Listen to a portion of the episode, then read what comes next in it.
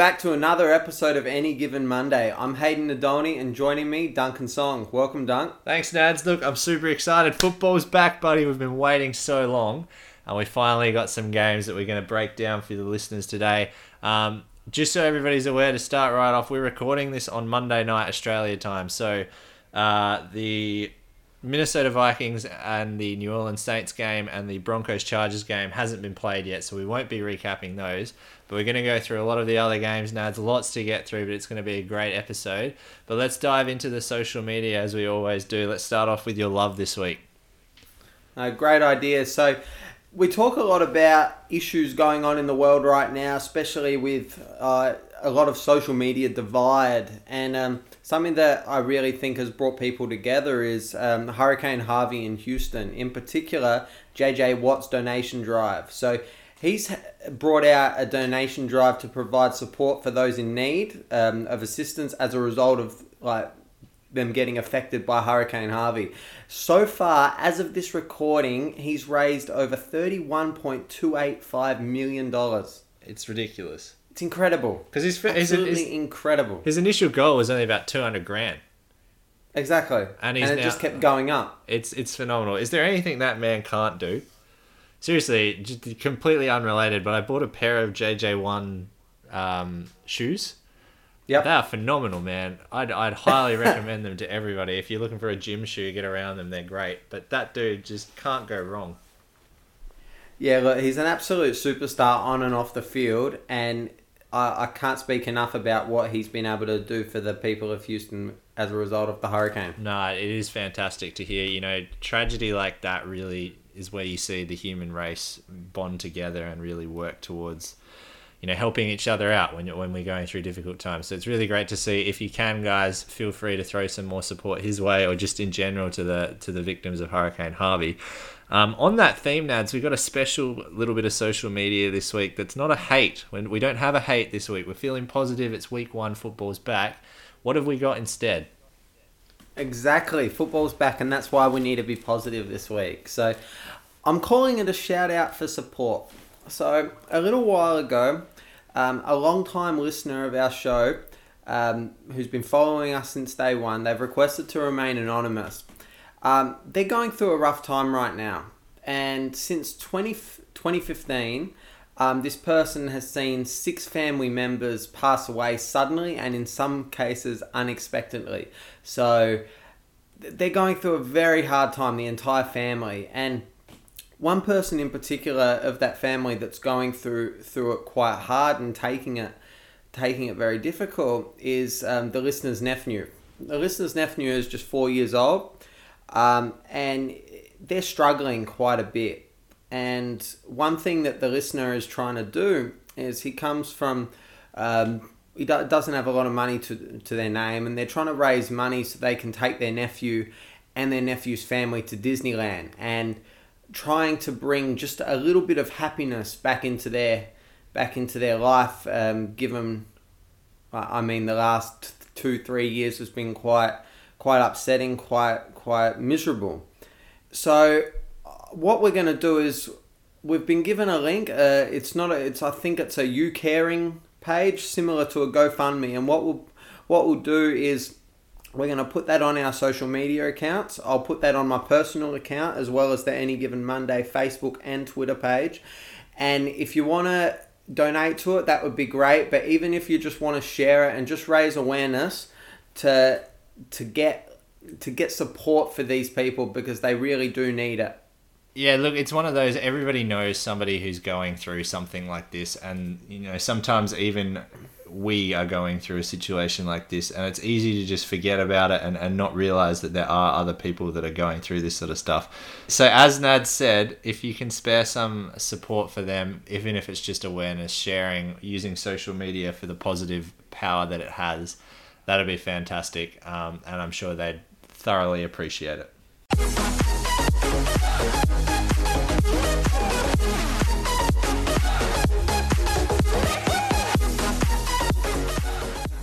Alrighty, Dunk, we've got a new section for this week. Given that football is finally back, we're going to be talking a little bit about the injuries that have happened from the, the past Sunday's games. Generally, we see quite a few injuries. We don't like to see too many, but unfortunately, we've seen quite a few big names um, go down on the cart this week. Yeah, look, it's one of those that with with a full slate of games, it's often hard to keep track of what's what's really going on. Um, so each week we're going to break down the news. We're going to break down the injuries. Um, I'll note before I dive into these, we're just gonna. It's almost like a rapid fire. We're just gonna run through them. Um, but after this segment, we're going to be covering our three biggest games of the week, and there were some significant injuries in those games. Um, I'm not going to mention them here. They'll be covered later in the show. Um, but having said that, I'm just going to run through these really quickly, guys. These are some injuries that you probably want to know about, particularly if you play fantasy football. Um, so we'll start at the top. David Johnson, running back from the Arizona Cardinals, he's got a wrist injury. Um, he's having an MRI, but it, they're not clear at the moment whether it's a sprain or a fracture, so he could be anywhere from a couple weeks to half the season.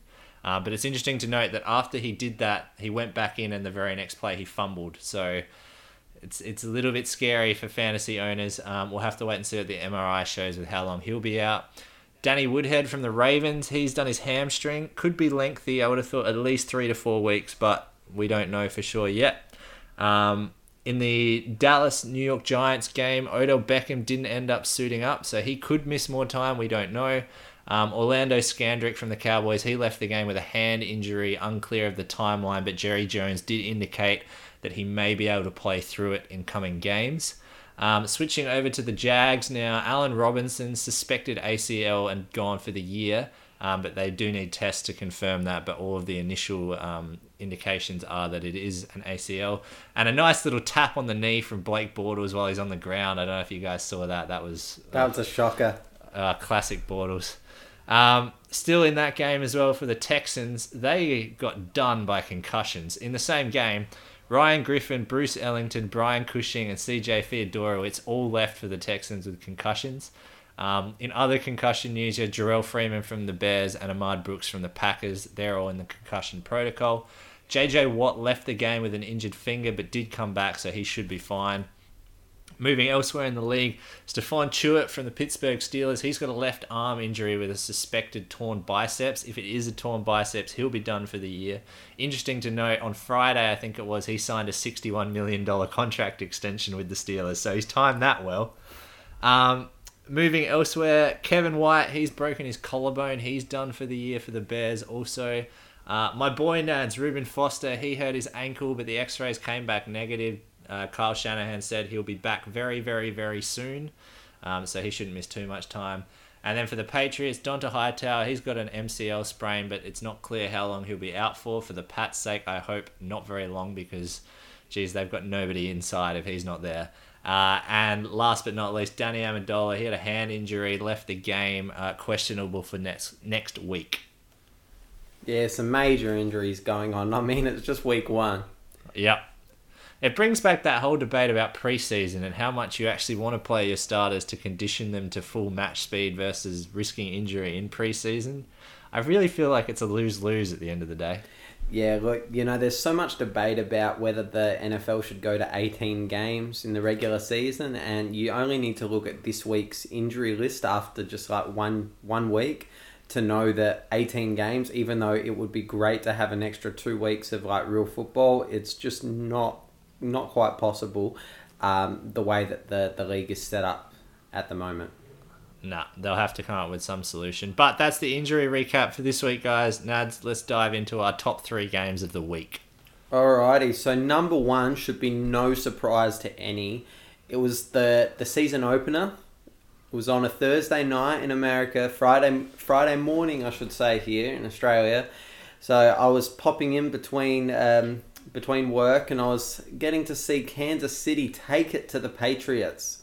What an upset! What a what a game, mate! What a game to start the year. It really was fantastic. It, I mean, it was always going to be exciting because football's back, but that was a cracker of a game because you know the final score 42-27 Kansas City win, but up until the last quarter, it was you know one possession game. It wasn't until the very end where Kansas City kind of steamrolled them in that fourth quarter. Exactly. The Patriots started off like a house on fire. I mean, Mike Gillislee was getting his touchdowns from one yard out.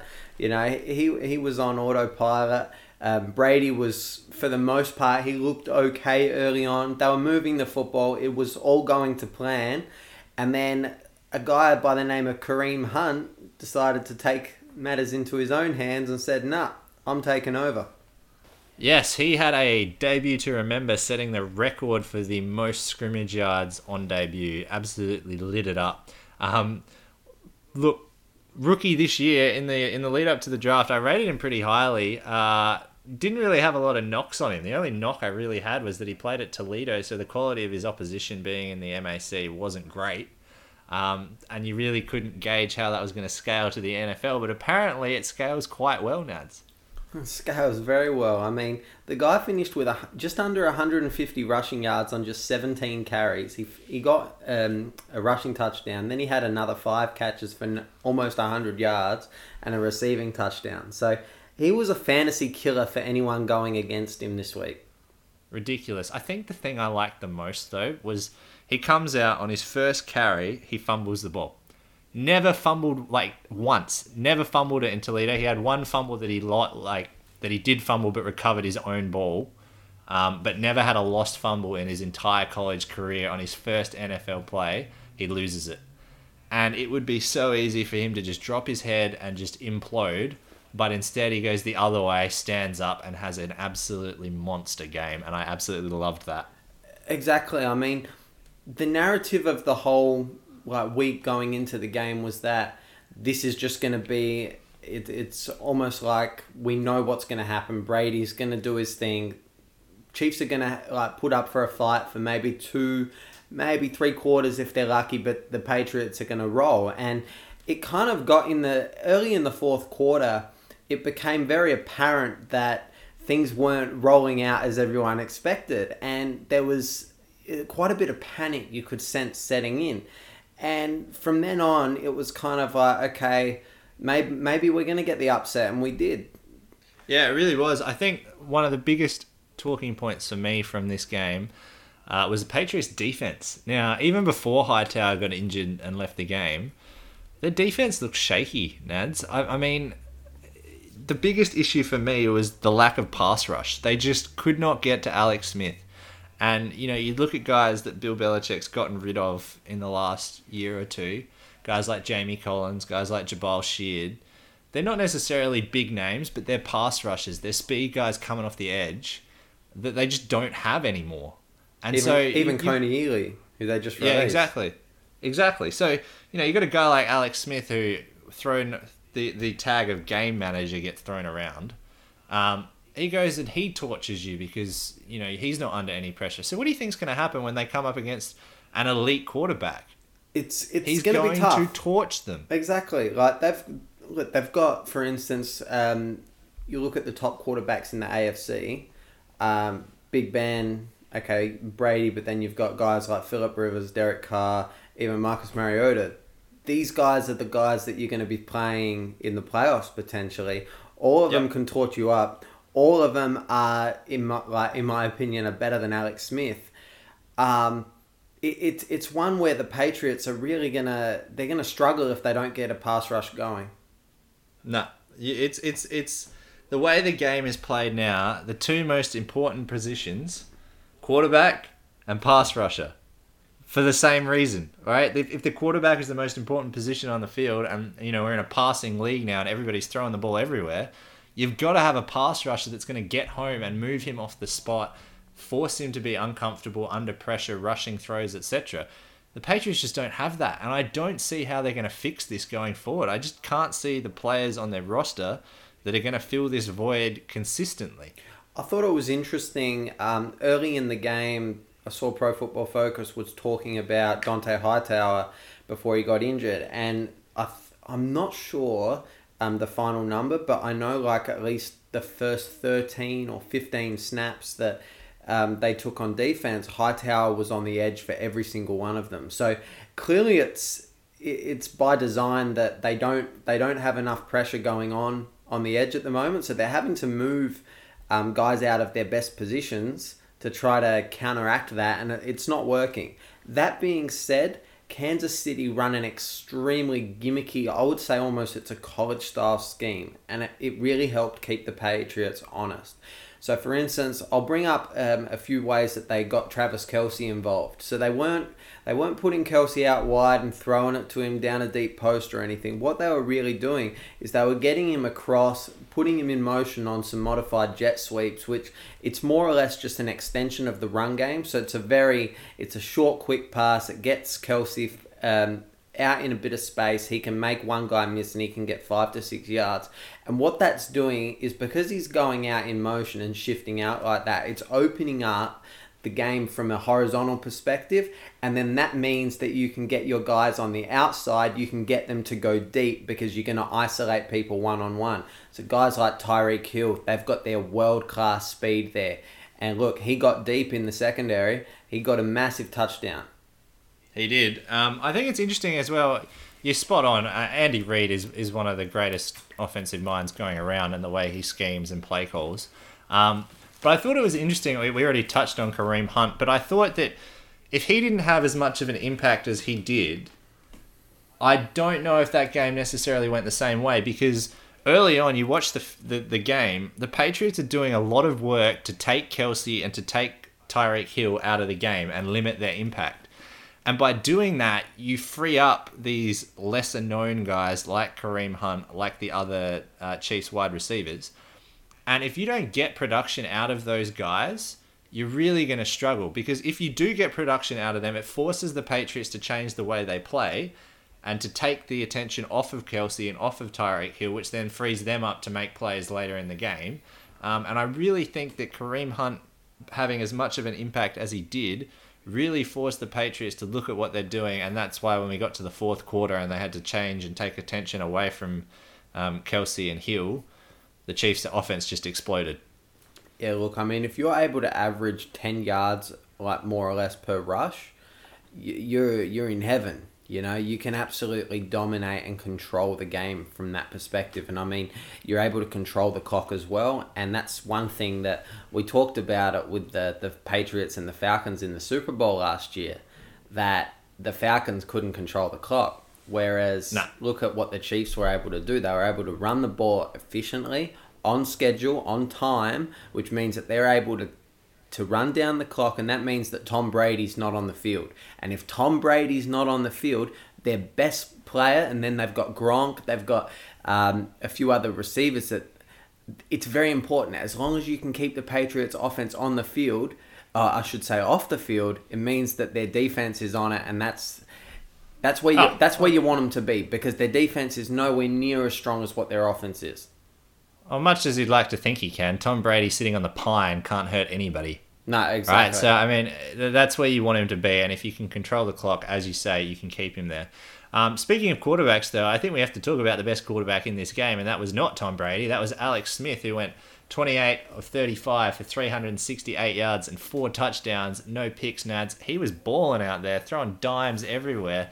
Uh, the, the the touchdown pass to Kareem Hunt was just like bang on the money, and so not Alex Smith like. Like he is, dare I say, just muscled that straight down the field and like perfect window hits him in stride. If he puts that ball anywhere else, that's not going to be a touchdown because he's going to have to stop and collect it. It was just a dime. No, dare I say, he looked like Aaron Rodgers. He he was it, he was balling out there.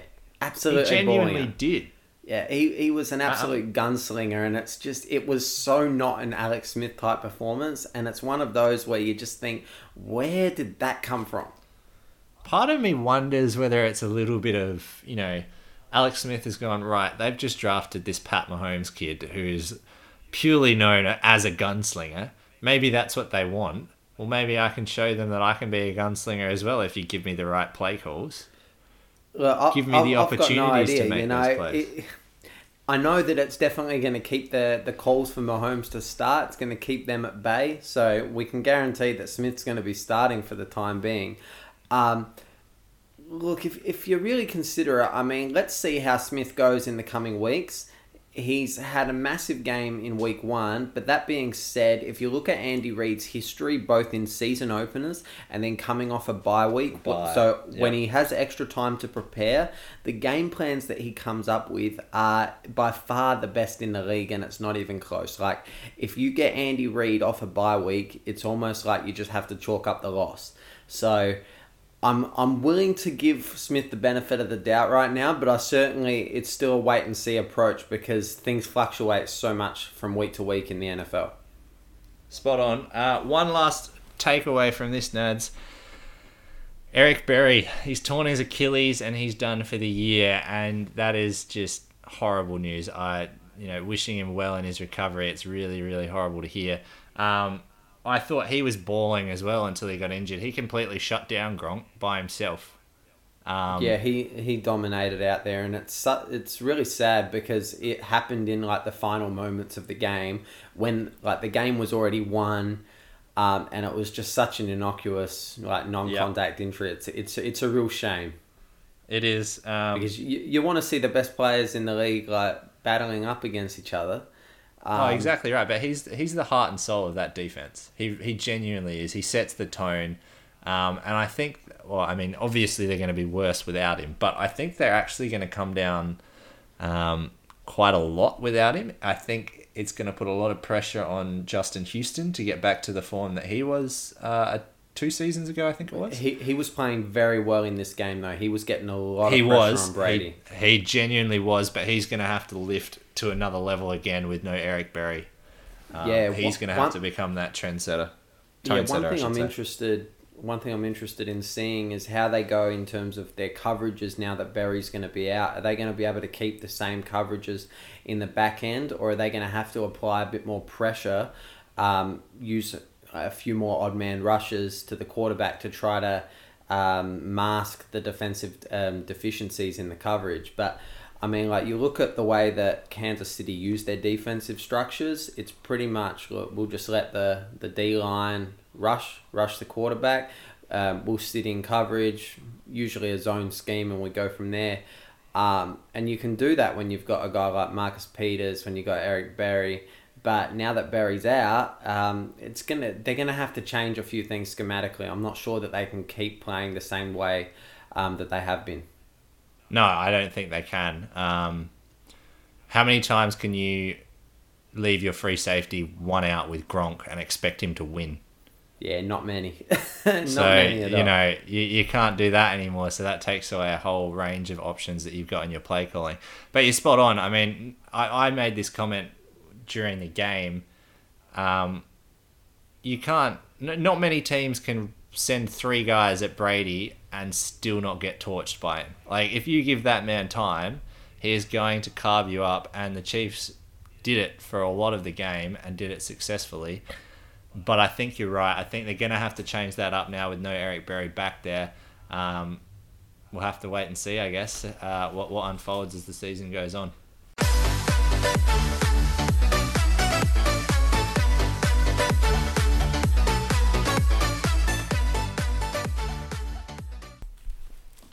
All right, moving on to the next game. So this features two two teams who more or less are, are fighting for playoff spots this year: Oakland and Tennessee.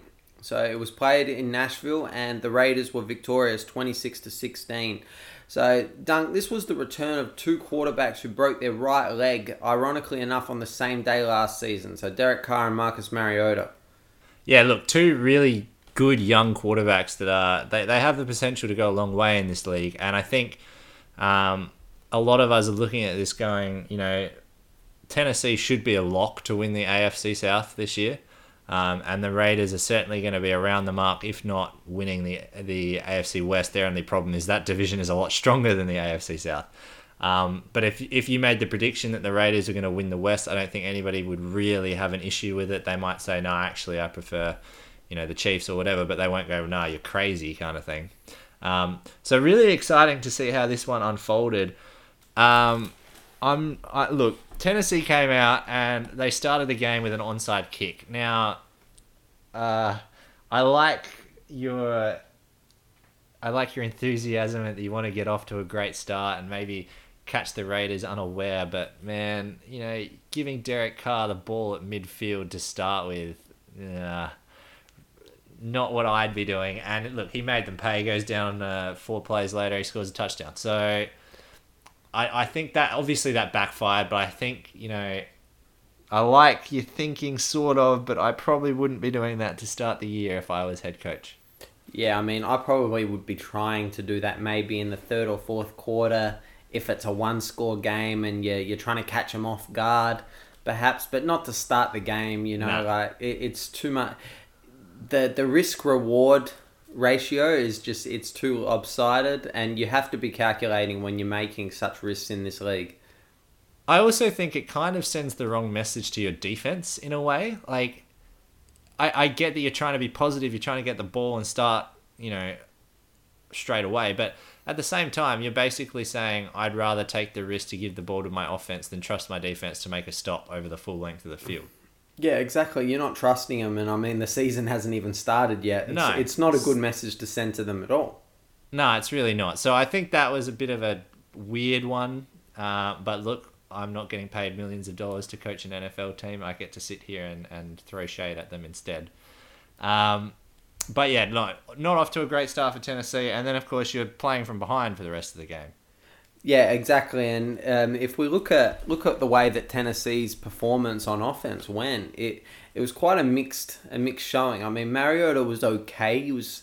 I don't. I don't think he was anything flash. Then again, the game was at two thirty in the morning, so um, what? Maybe my, my eyes are a little deceiving me. I'm gonna have to watch the replay a few times this week, and we'll see we'll see what happens. But look, he he was twenty five of forty one, two hundred and fifty six yards passing. He also rushed um, three times for twenty six yards. Um, he had a nice rushing touchdown with a beautiful block um, on the backside um, by Delanie Walker. Now. Tennessee's offense, it's built on its ground game, and then everything is is based off that. So they're able to get the play action pass going. They're able to get it to Corey Davis, Decker, um, Rishard Matthews, Delanie Walker. That's when they can get it going. When when the ground game is is on point. They finished number three in the NFL in rushing last year. So they had Demarco Murray, they had Derrick Henry, and they were they were getting close to about 130 yards um, a game last year. Now this this game in particular against a Raiders defense which has like I mean in the um, last season after two games in the league um, they had given up more than 500 yards of total offense on average. It was something like the worst statistical performance that had been recorded in close to 50 years of a defense through two games. So they don't have that good a defense at least on paper. Um, Tennessee only rushed for 95 yards. And if you look at what Murray and Henry did, they only ran for 69 yards at a lousy 3.8 yards per carry. It's just not good enough. And it really meant that Tennessee couldn't get humming on offense. No, and look, to be honest, this kind of surprised me. I, I genuinely expected this to be a shootout. Um, and I expected, you know, Tennessee to do whatever they wanted on offense, and I expected the Raiders to do the same thing. Um, and I, I really thought that particularly this rushing attack of the Titans, coupled with that offensive line, um, wouldn't have any problems moving the ball. But I was completely wrong, wasn't I, Nance? Yeah, look, I expected a, something similar to maybe 30, 28, like that kind of scoreline, but it just wasn't to be today. No, it wasn't. Um, I want to get your thoughts on Amari Cooper's performance. Now, um, five catches, 62 yards, and a touchdown, but that's five catches on 13 targets. So he's going at less than 50% catch rate. Uh, not not great. Yeah, had a great start to the game. So he's um, got a got a touchdown early on on the first drive of the game. Um, but really after that, he was pretty. Well, he made some nice catches on third down um, a few times to keep moving the chains, especially in the fourth quarter when they needed um, some key plays. But really, what at one point the the Raiders they were first and goal. It was inside the five and they really tried to get Cooper a second touchdown. This was ear late in the first quarter. What they decided to do, one of the game plans, it was really to isolate um, the corner of Tennessee, Adoree' Jackson. He's the rookie. Um, and what they did is they threw the ball three times to Cooper without success. So the first first play, it was a, a, slant to the inside. Uh, I think look the throw wasn't perfect, but I mean it was it was at eye level. He got both hands on it. It should have been a catch, um, and he would have walked in. He, he was in for all money. Um, that should have been a touchdown. Um, the second the second throw, um, it was look it was a back shoulder sort of like a dart that came in, and Cooper got both hands on it, but then Jackson was able to make a play. So Jackson got his mitts in there. He was able to to strafe it away. So that that was a good play by the corner. Nothing wrong there. And then the third the third one, Cooper was coming in on a crossing route, and the ball was tipped at the line, um, and it got to Cooper, but because of the tip, it kind of like threw off the timing, and he was kind of like diving for the ball, and it, it just didn't work. So I look at those those three targets in particular. Look, you take away two of them, six catches on 11 targets, potentially for two touchdowns, you probably take that at the end of the day. Um, look, let's let's wait and see how it goes. I mean, they've been they've been clicking on all cylinders in preseason, so I'm not too worried about this going forward. And I mean, if you look at the rest of Derek Carr's game, I mean, he had uh, I think it was two other cat uh, two other throws that were incomplete um, out of out of the remaining 22 that he threw or thereabouts. So for the most part, he was on point with the rest of his receivers. He just had a few issues with Cooper. It's not going to be an issue long term, though. No, look, this this Raiders offense isn't where I thought you guys were going to struggle. So you know this this doesn't really surprise me. Um, the defense was particularly impressive, but I want to talk about special teams. Nads, we got a new kicker in Oakland, Seabass. He's on IR. Um, and they've replaced him with, oh, I'm going to try, Giorgio to, Giorgio Tavecchio. Have I got close? Yep, yep. You get spot on, mate. Absolutely molto bueno. Okay, good. That's about the extent of my Italian. So, uh, but first kicker in NFL history is to kick two field goals on their debut greater than 50 yards. Yeah, look, the dude was ice cold. I mean, he couldn't even at, at one point in preseason he was actually missing the extra point. So when they sent him out for a 52-yard field goal um, in this uh, early in the game, I think it was the second quarter. I was like, oh my gosh, this this could go anywhere, you know. And it went right down the middle, and all of his kicks, more or less, went right down the middle. You could have could have moved the uprights into about a six inch radius, just enough for the ball to fit, and he was slicing it. So um, he received a game ball from Coach Jack Del Rio, so look, good on him. He's definitely going to be the kicker for the next eight games at least. Um, let's see what happens from there. But I mean, it's a nice story from a guy that, um, by all accounts, he was apparently going to take an accounting job in London, um, and he got got the call to to stay for it, the preseason with the Raiders, and it's it's worked out well for him. It certainly has. Look, it's interesting you say that because it's. I, I, I think it's one of those things. It's a little bit like kicking for goal in AFL, um, in the sense that sometimes those sort of longer, you know, when you're kicking from 50 meters out, or in, in this case 50 yards, you tend to kick through the ball more. You don't kind of poke at it, you don't stab at it, you just you kick it. You just go through your motion and you kick it and you kick through the ball and you get better connection and obviously better distance.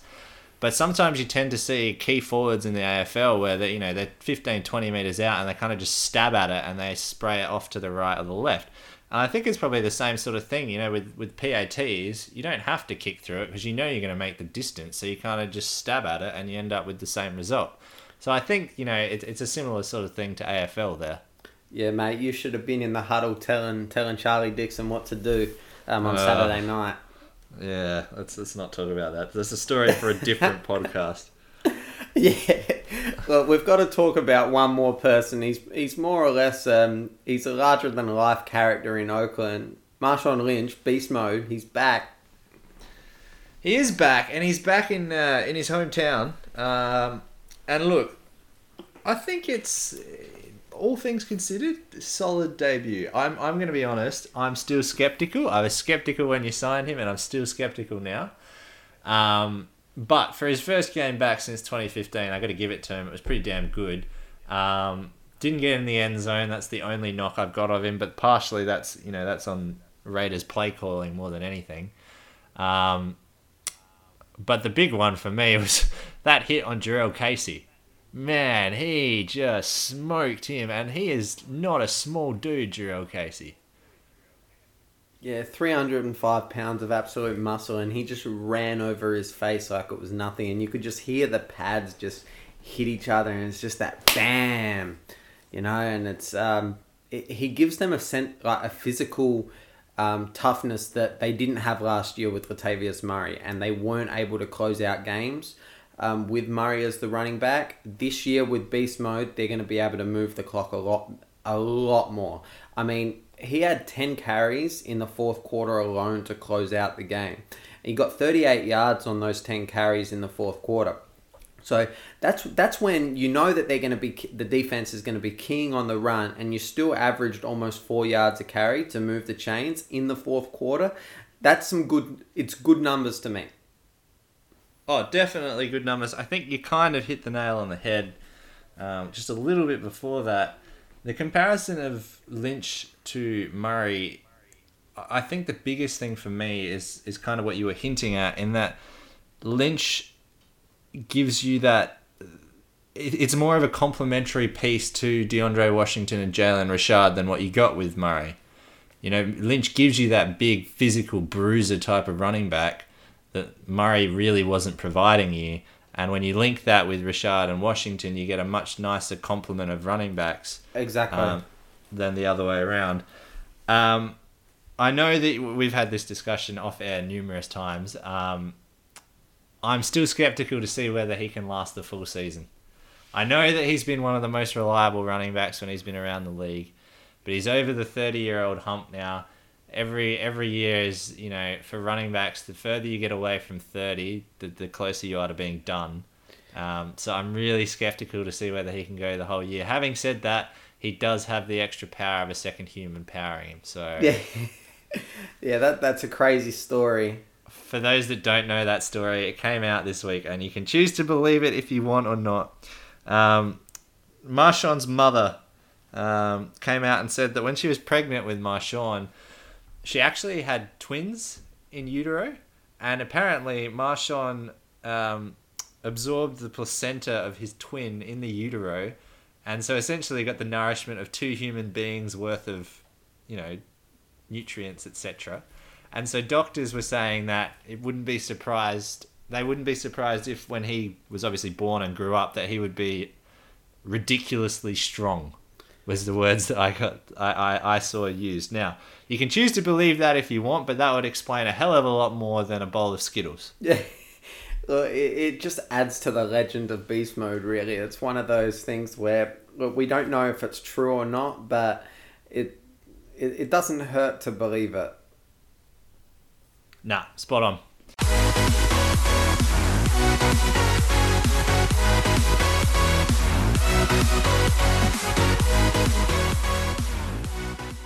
All right, Nad. So we got one last game that we want to cover in a little bit of detail before we run through the rest of the results, and that is the Philadelphia Eagles at the Washington Redskins. Now, this is an interesting game for me, Nads, because you've got two two teams that I really wanted to see how they were going to go through the rest of the season, and this was a perfect opportunity for me to see that um, in terms of looking forward. And I think the Philadelphia Eagles have really stamped themselves as they're going to be competitive in that division that is historically very, very tough. And they've come out on the road and they've beaten the Redskins 30 to 17. What are your takeaways from this game? I think the biggest one for me was that it was kind of like an ugly type of game for the quarterbacks. You know, we thought it was going to be a bit of a shootout with Carson Wentz, um, and then you've got Kirk Cousins, but it, it sort of it didn't turn out that way. So Kirk Cousins, he had an interception, he had a myriad of drops, so many drops all over the place, and then he had another two fumbles. Yep. And then one of those fumbles, it was recovered by the Eagles. You know, um, Yep. it was returned for a touchdown in the fourth quarter when they're when they're trying to go and um, take the game. So it, it's it's one of those where it just it certainly wasn't Cousins' day. You do wonder whether the off season, all the drama stuff, that whether that has permeated into his on field performance. I don't know. That's that's for other people to decide. But uh, if we talk about Carson Wentz. I can talk about the interception that he made, um, but at the same time, he made one of the plays of the entire week in the league. So he stood. The, the touchdown to Agholor? Exactly, mate. He, Yeah. st- he stood in the pocket. He evaded did. like a few pass rushes, and then he was able to scramble outside. And then he made a deep strike along the, the left hash marks. And then Agholor, look, he caught it. He was able to make his man miss. It, it Uh, went for that- a 58 yard strike. It was beautiful. That that guy should. I don't even remember who the defender was for the Redskins. So he's got to stick that tackle. That was not good. Yeah, look, you need to make your one on one tackles in the, the Ah. NFL, especially as a DB. But no, Um, you're spot on. Wentz was incredible on that play, um, and that's in the first quarter, first score of the game. It really set the tone. Um, you look at a play like that, and you look at it and go, "Mate, he should be sacked for all money there. He should have been down about three times." Gets away from all of them, and then throws the strike, and they end up with a touchdown the other way. So, completely takes any morale out of the Redskins, and they all of a sudden feel like they've got a mountain to climb, and it, it felt like that for the rest of the game. And the other bit that, that jumped out at me, Nads, my boy Ryan Kerrigan with the pick six, coming off the edge, but no, he's dropping back into coverage, and he just undercuts the route. Nice little bit of a tip at the line of scrimmage that helped him as well. Uh, but he takes the ball back the other way. Obviously, I was high on him when we were doing our preseason rankings, um, and it's good to see that he's already having an impact on the, the games early. Yeah, look, he's done nothing um, to unjustify your selection of him, that's for sure. No. Um, I just want to go back to Carson Wentz, that play that he made to Agholor. You know, if you look at his progression from year one to year two, I would say that there's absolutely no way that he would be making that throw or just making that play in general in his rookie season.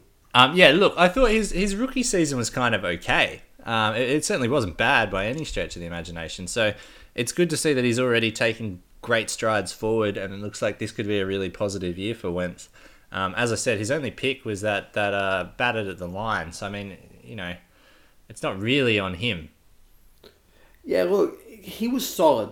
He was solid, and in my opinion, he was better. Um, if I if I look at his body of work in isolation last year, and I compare it to what he was able to produce um, today, I think his performance today outweighed what he was doing on average last year. So I certainly think he's made a jump from year one to year two.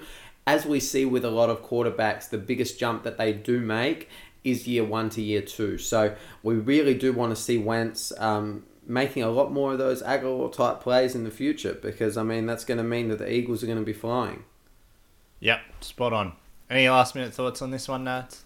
I think we just need to talk about a little bit about the gutsiness regarding the Eagles. I mean, like they lost a, quite a few players to injury. They lost um, their their top corner Ronald Darby. He he went down with an ankle. Um, they were down to two corners by the end of the game, and then even their kicker Caleb Sturgis he he was unable to go out and kick the, the extra point in the, on the final touchdown, so they had to go go for two. Um, it, it was gutsy. No, it was. It's going to be interesting to see how that goes forward because, as you know, we've, we've talked already about the, all the injuries that are going around the league, but oftentimes, you know, playoff runs are largely dictated by how healthy your roster is. So, you know, if you're getting injuries early, it's going to have an impact on how you go towards the end of the year. So it'll be interesting to see if do these injuries start building up, you know, um, and, and the impact that that has on, on the Eagles going forward. No, precisely. You've nailed it. Well, let's let's move on. Let, I figure what we should do now is we'll just recap all the other games. Um, we'll keep it short. We'll keep it pretty quick strike, um, like a three step drop. What do you reckon? All right, sounds good. Let's let's work our way through. Let's start with Buffalo, New York Jets. So the the Bills winning that game twenty one to twelve. Um, nothing really unexpected here. We, we, we thought the Jets are going to struggle this Yeah, season, w- and they, it was a they certainly yeah they certainly didn't w- didn't show anything to ball. suggest otherwise. Yeah, the only good thing was um, Shady McCoy. He, he kept running hard. He got uh, 22 carries, 110 yards. Look, let's go to the next one. So Falcons um, at the Bears. Falcons um, almost got overtaken here. So Chicago, um, they had a goal to go situation in the final final moments of the game. They were unable to convert, which would have made um, if they converted, they would have got an extra point, would have won the game twenty four to twenty three. Um, Jordan Howard, their running back, he dropped dropped a pass that probably had he had he stepped maybe a further six inches, he would have been in the end zone. So. Uh, it's hard to hard to see. Maybe this was one that got away for the Bears. Yeah, it's an interesting one. Uh, a couple of little um, talking points. Mike Glennon in at quarterback over Trubisky. I mean, there was a lot of talk about that over the offseason, but it looks like they've, they've certainly gone with Glennon. Um, also for the Bears, Tarik Cohen, um, little pocket rocket. Um, five carries, 66 yards, and then another eight catches for 47 and a touchdown. He had a day out. He was a Um, really nice complimentary back to Howard today. Yeah, he was. It'll be I think- interesting to see if he can keep up that level of involvement going forward. Exactly. Yeah. No. Any people owning Jordan Howard, they might have to handcuff him with uh, Cohen. Lastly, I want to talk about Austin Hooper. He had a freaking 88 yard catch for a tight end, and he was wide open. Like there was no one within a good 20 to 30 yards of him when he caught that ball. It was just unreal. Nah, Matt Ryan he had a, a, a pretty standard Matt Ryan day, 21 of 30 for 321 yards and a touchdown. Um, I was interested to see how he'd go without uh, Kyle Shanahan's offense, and it looks like he's doing okay. But the, the running game of the, the Falcons certainly struggled, averaging about two and a half yards per carry aggregate across all of their running backs. Not great. No, not ideal at all. Let's go to the next one. Um, it's an AFC North rivalry game. Baltimore, um, they scored 20 points and they kept the Cincinnati Bengals to a goose egg. Mate, Andy Dalton, I, as somebody who unfortunately has him as one of my quarterbacks in fantasy, he dished me up negative three. Um, four interceptions and a fumble, no touchdown, 16 of 31 for 170 yards. Now, I watched the highlights of this, and I think two of the interceptions were batted and one was dropped, uh, like through the receiver's hand. So, not all on him, but still, Dalton, come on, man, give me a touchdown. Give me like I'd take three points. yeah, give me just, just not negative. Don't go backwards. yeah, you could almost, you'd rather leave it empty. Yeah, exactly right. Uh, a few other talking points. Um, Joe Mixon on debut, eight carries, nine yards. And interestingly, he had a long of eight. So he's gone seven carries for one yard. Well, Baltimore's defense really showed up in this game, especially Brandon. Williams on the interior. He had a monster game. He signed his big contract. He's ready to go for this season. If Baltimore's defense is back where it was a few years ago, they could be a real smoky to challenge for maybe a wild card spot. Well, they do have an elite quarterback. I mean, he went he went in a, in a game where the opposition puts up a goose egg. He went nine of seventeen for 121 yards, one touchdown, one pick. Joe That's Flacco- elite numbers if I've ever seen him, Nads. well, he certainly thinks he's the best quarterback in the league, so maybe he'll speak it into existence. He might. All right, let's go elsewhere in the AFC North. Pittsburgh in Cleveland. And I think there are a few surprises in this one, Nad. So the Steelers got over the line in the end, twenty-one to eighteen. But I don't They think anybody. for it. Yeah, I don't really think anybody saw it being quite this close. Uh, no one saw it close. I, I saw the half time score and think, geez, Browns like only being a touchdown down. Um, it, it certainly seems as though it was more a case of Pittsburgh not executing rather than Cleveland like actually staying in the game. I mean, you look at what Le'Veon Bell did. He did next to nothing. I think he Yep. got about forty-seven um, total yards, um, Yep, receiving and on. rushing. Yep. Yeah, so thirty-two rushing, fifteen receiving. Exactly. So he's come back off um, having no camp, and it, it's more or less it showed. Um, Antonio Brown absolutely balled out. He caught all of his 11 targets for 182 yards, including one uh, in the final three minutes of the game, which really iced it because Hue Jackson he made a uh, he made a blunder. So what happened? Brown caught this this deep pass, and then Hue Jackson decided to call a timeout. And then he looked up on the jumbotron and thought, "Hmm, I can challenge this." Challenged the catch. The catch was upheld as a catch, so that meant he lost a second timeout. When you're trying to chase the game and stop the clock, you've lost the two timeouts there. It's game over. It was first down. They had no choice. It was just kneel down, let it let it run out. Yep, spot on. Um, other big point for me, TJ Watt on debut was everywhere. Five tackles, two sacks, one pick. Um, an interesting stat actually. So on debut, TJ Watt has now recorded a game with two sacks and a pick. In his entire career, JJ Watt has never managed two sacks and a pick in the same game. Oh, well, he's certainly got one up on him then, doesn't he? He does. All right, let's keep moving. Nad's next game, Detroit, Arizona. The Lions getting the better of the Cardinals, thirty-five to twenty-three at home. Um, takeaways from this one, mate.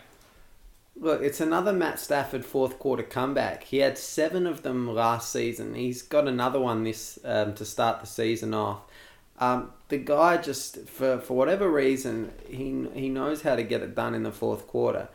Um, I want to talk a little bit about Kenny Golladay. He's a he's a rookie um, receiver for Detroit. He caught two touchdowns today. He had a he had a day out. Um, but overall, I mean, like this game was more or less as advertised. When I expected Detroit to come in and win this game, and they they excuse me they won it with relative ease in the end, come the fourth quarter.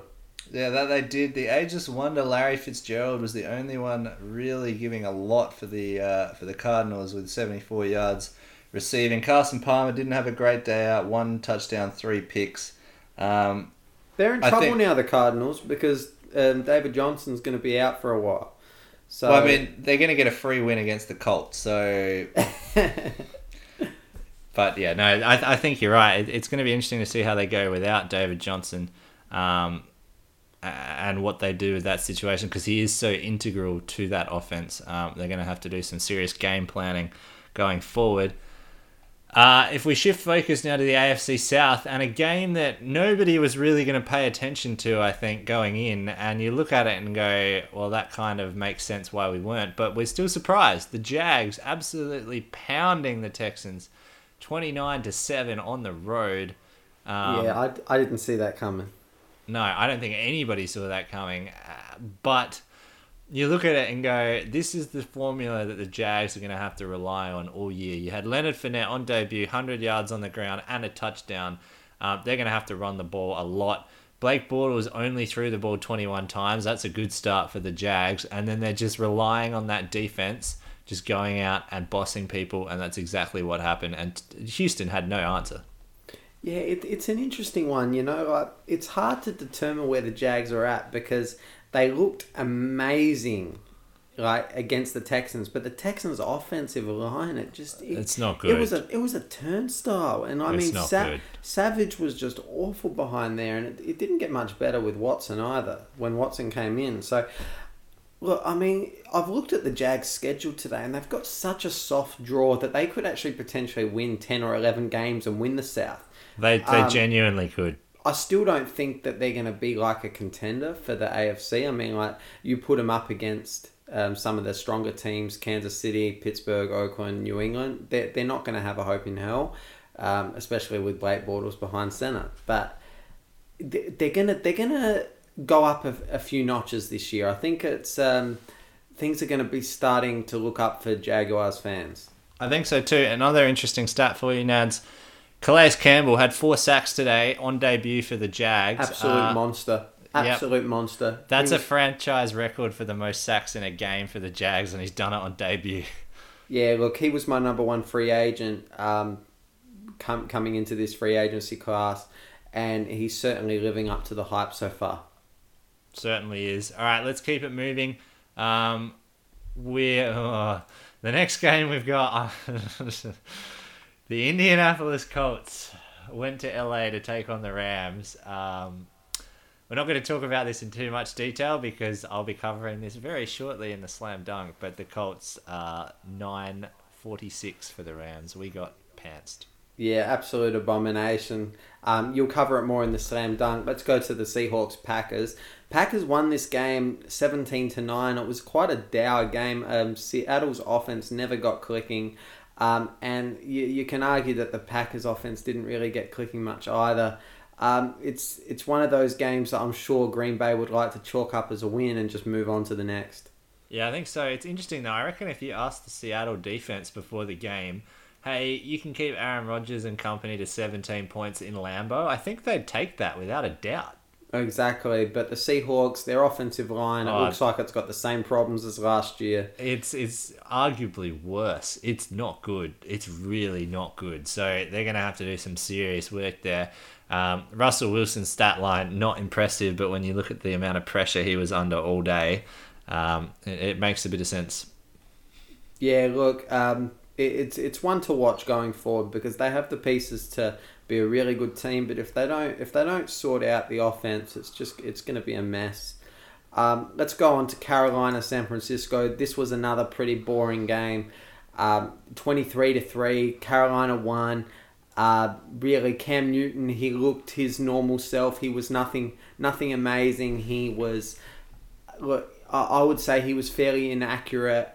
Um, it was quite a dour game, and the 49ers didn't really like put up much of a fight. No, I don't think it really surprised anybody. Um, the biggest talking point for me, you know, everybody was building up Christian McCaffrey and what he'd be like. Look, solid on debut. He had 13 carries for 47 yards and then five catches for 38 yards. Um, but I think he was kind of, you know, second fiddle in a sense to Jonathan Stewart, who reminded everybody what he's capable of. Uh, 18 carries, 65 yards, and also two catches for 17 yards and a touchdown. Um, just making sure that people don't forget he's still on the roster. No, exactly. And last off that we've got, we've got um, the New York Giants versus the Dallas Cowboys in Arlington. Um, the Cowboys won this game 19 to 3. I had the pleasure of watching this game from start to finish, and I don't think I've seen like a more. That, that offense from the Giants without Odell Oh. Beckham, it's just anemic. Oh, it's so bad. It's, It's just horrible, absolutely horrible. They've got no running attack. Brandon Marshall looks like he should be retired. Um, that they've got a nice piece in Evan Engram there, but he's a rookie. Um, Sterling Shepard, uh, look, he's okay, but he's not going to be wowing many plays. They really do not have much going for him there. And I mean, the, to me, the Cowboys, they really should have won by more, but they they just they were shooting themselves in the foot at times. Um, it, it's one of those where they weren't able to convert key third down opportunities. Um, they weren't able to uh, convert in the red zone. Um, but I mean, look, as long as they've got Zeke and Dak there, it's they're, they're going to get their fair share of wins. they will. Look, I, I just want to touch on a couple things um, that you kind of mentioned. First of all, Brandon Marshall. Uh, there was a stat thrown out in the broadcast. Um, I think I can't remember it exactly off the top of my head, but I think it's he's been in the league about twelve years now. Thereabouts, yeah. something like that. And you have to go back to his rookie season to find a game where he hasn't registered a catch in. Well, the And catch that he, he- made his catch was in the came- final minute. Correct. It was the, it was like the second to last or the last reception in the game. Yeah. Um, so I thought, you know, that was really interesting that he was going to have to go all the way back to his, his rookie year to find a game where he hasn't recorded a catch. The other name I wanted to mention is Sean Lee. Man, he was everywhere. Yeah, no, he was. Uh, speaking of Dallas Cowboy linebackers, let's talk about Jaylon Smith because he came Yeah. back. He started in the middle. He played very solid. It's great to see him come back from Yeah. his knee injury because most people, including myself, thought he was going to be done. Well, uh, look, he was if he was healthy, he would have been a top five guy. Yeah, Um, no doubt. So the talent's there. Great to see him back. Great to see him involved. Um, and as you said, Cowboys got off to a winning start.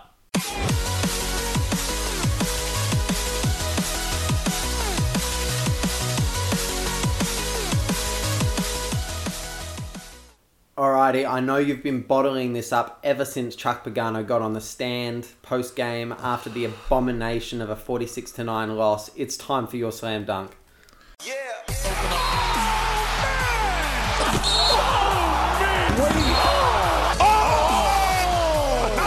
Leaving. Yeah, Nads. Um, I I feel like as a Colts fan, I've been spoilt. You know, I've had I've had the incomparable Peyton Manning as my quarterback for years, and then we have Andrew Luck just fall into our lap.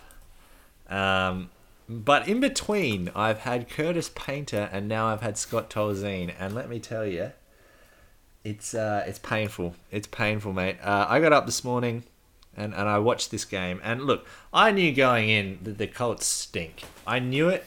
I knew we are in a rebuild. But I thought, you know what? I, I can see the Rams winning this, but maybe we'll stay competitive. Maybe we'll, you know, let's let's limit the turnovers. Let's let's play some good defense. See how these new pieces come in and, and, and how they perform. And maybe we can keep it competitive, keep it tight. And, and, you know, if we go on the road and we lose by three or seven, I'd take that as a Colts fan. The first pass from scrimmage is a pick six going back the other way, and we're already down by seven. And I'm going, wow, this is going to be a long, long day. And it got worse and worse and worse. And I just, I, I, just couldn't, I just laughed. I, all I could do was laugh with how just horrific this was. This was a complete and utter massacre at the hands of a quarterback who's never won a game before. And look, he Jared Goff, he looked good, and it was because our defense stunk. It was just from start to finish, everything that could have possibly gone wrong with this game went wrong. And I don't want to dwell too much on the actual game itself. I want to focus on Chuck Pagano. Now, Chuck's been under a lot of a lot of fire. Um, you know, he's copped it from all angles. People saying, "Why does he still have a job?" And you know, for a while there, I was firmly in the camp of look, let's give him a chance without Grigson. You know, we've seen the cancer that he's been on the team. Let's let's give Chuck a chance and, and see what he can do. And after one game, I'm already switching camps. Nads, I'm done. He needs to go. Um, the longer the longer that he is with this organization, the worse it's going to be. We both said it at the time that we should have kept Bruce Arians um, and and not gone with Pagano, but obviously that didn't happen. Um, and here we are now a few things I want to point out. The first one, early on in the game, Marlon Mack could have had a touchdown, and it got ruled uh, out of bounds. I think it was, and it was clear on the replay. the The broadcasters thought that it was a touchdown. It looked like a touchdown to me. It was like blatantly obvious. And instead of taking a second to look at it and then throwing the challenge flag, we decided to go hurry up and take away the opportunity to even review the play by rushing forward and it's just it's just boneheaded coaching. You you look at that and you've got to realize that that's if it's not a certain touchdown, it's pretty damn close. Maybe it's worth throwing the challenge flag. Maybe no. Okay, well here we are. Right, there's one touchdown we should have had. The next criticism I've got of, of Chuck Pagano, and I want to throw this also on Chris Ballard because this is on him as well, and I've been his biggest advocate since he's come to this organization. The quarterback situation in Indianapolis stinks all through preseason, we've had this battle between the juggernauts that are Scott Tolzien, Philip Walker, and Stephen Morris. And Scott Tolzien's come out and won it despite barely being able to get us a first down in preseason against the third stringers. Stephen Morris was the best of the three quarterbacks by far, and we waived him. We waived Philip Walker, who, look, I, I have no problem with that. He wasn't ever going to really do anything. But Stephen Morris was by far the best of the three quarterbacks, and we chose to waive him and keep Scott Tolzien because Scott Tolzien looked good in practice but couldn't perform on game day. And Philip, uh, sorry, Stuart, Stephen Morris was the opposite. He looked good against actual people playing football, but apparently wasn't that convincing in camp and practice. Now, I don't know about you, Nads, but generally, you know, you kind of want a quarterback who's going to perform on game day. So for us to waive him and keep Tolzien, it just oh, I, I don't understand. And then we trade for Jacoby Brissett, and I sort of go, okay, well maybe Ballard kind of goes, you know, I'm aware of how crap our, our quarterback situation is. Um, and he's got Brissett on a contract to 2019, which I also like because that means he'll be able to back up Andrew Luck when Andrew Luck is healthy. Um, but it's frustrating because I get why he couldn't start, right? I get it. He's, he's been there for less than a week. He doesn't know the playbook. You know, you think Tolzien's running with a, a watered down version of the playbook. Jacoby Brissett's going to be even worse. And he, you know, eventually we benched Tolzien after throwing two pick sixes. And Jacoby Brissett actually brought some energy, you know.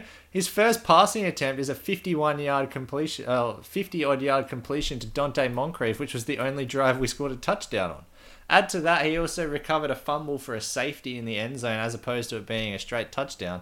I thought Brissett looked brilliant, and if he doesn't start week two, man, I have serious questions about this organization because this it I, I can't sit through another week of Scott Tolzien as my quarterback. Then it goes to a whole nother level. After the game, the post game press conference, Chuck Pagano comes out, and you know, like a bit of respect for him. He comes out, he calls it as it is. He says, "Look, this got, is Pagano's finest hour." We, we, you know, I'm, I'm going to play the clip in this slam dunk, but oh man, just just listen to this. I mean, we got our asses kicked, and uh, credit 49ers and, and Coach McVay. Nads, no wonder we got pantsed by the Rams. We were game planning for the wrong team. We thought we were playing the 49ers. We thought it was like week four or five already. No, no, no. We're playing Los Angeles guys. Same state, wrong team. I mean, Yeah, at least he got the state right. Oh. He's only like a couple hundred k's out. no, but if he came out and said, look, you know, we, we tried, guys, we got our asses handed to us by St. Louis, I could kind of understand that because that makes sense. That was Exactly, St. Louis yeah. Rams last year. I, oh, I just, he has to go now. It's- He's been, he's been just, it's not good. It's really not good. And it's pain, it's painful. I'm hurting. I'm hurting Yeah. inside today. Um, oh, it, it was not good. Look, I'm, I'm going to tie. I could talk about this for hours. I'm going to put a ribbon on it. We're going to finish with a positive note. There are two guys who I think can hold their heads high on this Colts roster after their performances this morning. Number one is Jacoby Brissett. I mean, with the opportunities he had, he only had three passing attempts and he completed two of them and led us on our only touchdown drive and recovered the safety. The other one is John Simon, and I think he's actually going to be quite an underrated um, pickup. I thought he was excellent today. If he was, you know, if we were getting any semblance of pressure, it was coming from him. He was making stops all over the place. Um, I thought he had a really, really good performance, um, and he can hold his head high. One last thing. I don't know what is going on. You know, you look at the Colts roster and you go, yep, without Andrew Luck, the offense is going to struggle. That makes sense. The offensive line, not great.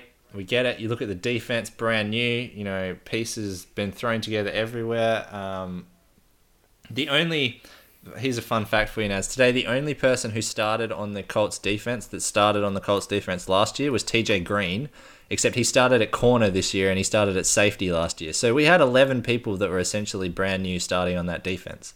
So it kind of makes sense that we, you know, we copped as many points as we did. But the one position we thought we might be okay at, kicker. Automatic Adam has the nickname Mr. Clutch. You know, he doesn't miss, and first game he misses a field goal and a PAT.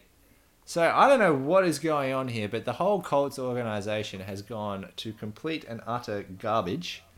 Um, and I don't know if I'm going to be able to suffer through this for a whole season now. This is there's, there's, there was literally nothing for me to look at and go, you know what, that's a shining light. I'm happy with that. Mate, now you know how I feel when we had, as a Raider fan, Jamarcus Russell starting at quarterback. Yeah, except oh no, was gonna say that might be even be, that'd probably even be worse because you expected him to be good. I just knew we were gonna be bad. Yeah, it was always you would just get up in the morning and you thought, oh, today's going to be the day that he's going to turn it on. And then like he'd throw the first interception or he'd trip himself over for a sack and you'd be like, oh no. no, it's the, it's the same, it's the same Russell. Oh, it's it's not fun. Um, two last things. Number one, Andrew Luck is the firm favorite after round one for MVP, without a doubt. And if you say otherwise, you're delusional. And number two, I would almost go so far as to say that he shouldn't play at all this year. Just wrap him in cotton wool, let him sit. What do we get out of him playing? He takes us from zero wins to five wins, maybe. Like, what what does that achieve for us? Just put him on the bench, wrap him in cotton wool, let him get back to 100%, draft some people who are actually good, keep the rebuild going, and see what happens next year. Because yeah, but the, the, 20 the last thing that you want to see is for is for Luck to be having to pass the ball every down because their defense is so bad and they're down 20 points and they're having to throw it all the time and then for him to get get caught up on the on his blind side and then for to go nice whack to the shoulder and all of a sudden he's having to go back into surgery and we're back where we started. Nads, why are Yeah. you reciting my nightmares to the listeners of our podcast? Man, I want you to sleep well tonight. Come on, don't blame me. I'm not going to sleep well, but there's always next week, I guess. No, for sure. Look, let, let's go on to our last section of the uh, of the week. So, look, what we want to do now is we're going to tally from week two onwards. We're going to tally our picks for, for the rest of the for the upcoming week. So, let's just do a rapid fire two minute drill here. So, Texans Bengals. It's in Cincinnati. Who have you got? Um, look, after the first week showing, both are pretty ordinary, but I think I'm going to take the Bengals at home. Yep, me too. Next one, Browns Ravens in Baltimore. Interesting one after the Browns' performance week one, but I'm still going to take the Ravens at home. Yep, got to take the home team there. Bills Panthers in Carolina. Uh, ooh. Come on, the Bills aren't that good, mate. Nah, Carolina Panthers, got Panthers at home. Yep. Yep, all day. Okay, well, Colts, Cardinals. We don't even need to discuss that one. Cardinals by Uh, 70. Yep, Titans at Jags. Uh, I'll take the Titans, even though I think the Jags are much improved, but I still think the Titans. Yeah, jeez. Oh, I'm gonna take the Jags in an upset. Um, Eagles, Chiefs. Uh, Chiefs at home. Yep, agreed. Patriots, New Orleans. Jeez, this is going to be a shootout for the for Yep. the ages. Uh, 50-49. yeah, what, whatever the over is on the line, take it. Um, Yeah. Uh, I think the Patriots will bounce back. Brady's not going to want to lose two in a row. yeah, they're not going to lose two in a row to start the season, even if it is playing away. Um, then we've got Vikings at Pittsburgh. That's going to be a bit of a defensive struggle, I reckon. I haven't seen the Vikings game yet. Don't know what to really expect from them, but they have no offense. Uh, I'm going to take the Steelers at home. Agreed. Um, Chicago at Tampa Bay. So we haven't seen Tampa play this year due to Hurricane Irma. Um, Chicago looked okay week one against the Falcons, um, but I think Buccaneers they've had the extra week uh, at home. I'll take the the, the Bucs. Me too. Then we've got uh, Miami against the LA Chargers in Los Angeles. Again, don't know what to expect from Miami. Um, I I think the Chargers are going to be, you know, they'll be around the mark this year. I'm going to take them at home until they get injured and prove me otherwise. Yep, agreed. I don't think we even need to talk about the Jets and the Raiders. Nope, that'll be the Raiders in a blowout. Yep. uh, Cowboys against the Broncos in Denver. Uh. Look, I liked what I saw from the Cowboys defense, and I don't like the Broncos offense, so I'm going to take the Cowboys. I'm going to take the Broncos there. I'm not convinced that the Cowboys are going to be able to be able to move the ball as much. Um, let's go Redskins at the Rams. Uh, well, I have first-hand experience of seeing what the Rams are capable of at home, uh, but the Redskins are a much better outfit than the Colts. Um, I'm going to take the Redskins, but it's going to be close. Okay, I'm taking the Rams to go 2 and 0. Um, 49ers against the Seahawks. That's pretty No straightforward. Seahawks at home. Exactly. Here's a big one. The Sunday night game, Packers against Falcons to open up Mercedes-Benz Stadium in Atlanta. Whoa, what a game that's going to be. Um, oh, I'm going to take the Falcons. I, I think, you know, the occasion, first game in the new stadium, that offense is going to come out clicking on all cylinders. We may very well see a shootout in that one. Yep, I reckon that one could go to overtime. It's it's a real toss of the coin. And then lastly, the Monday night football game, um, Detroit versus the New York Giants in East Rutherford. Uh, I'll take the Lions. Yeah, me too. I don't see the Giants doing anything for the time being. Nah. Well, that brings us up to another end of the episode of Any Given Monday. Make sure that you follow us on Twitter. We're on there at Any Given M O N P O D. We're also on Facebook um, at Any Given Monday Pod.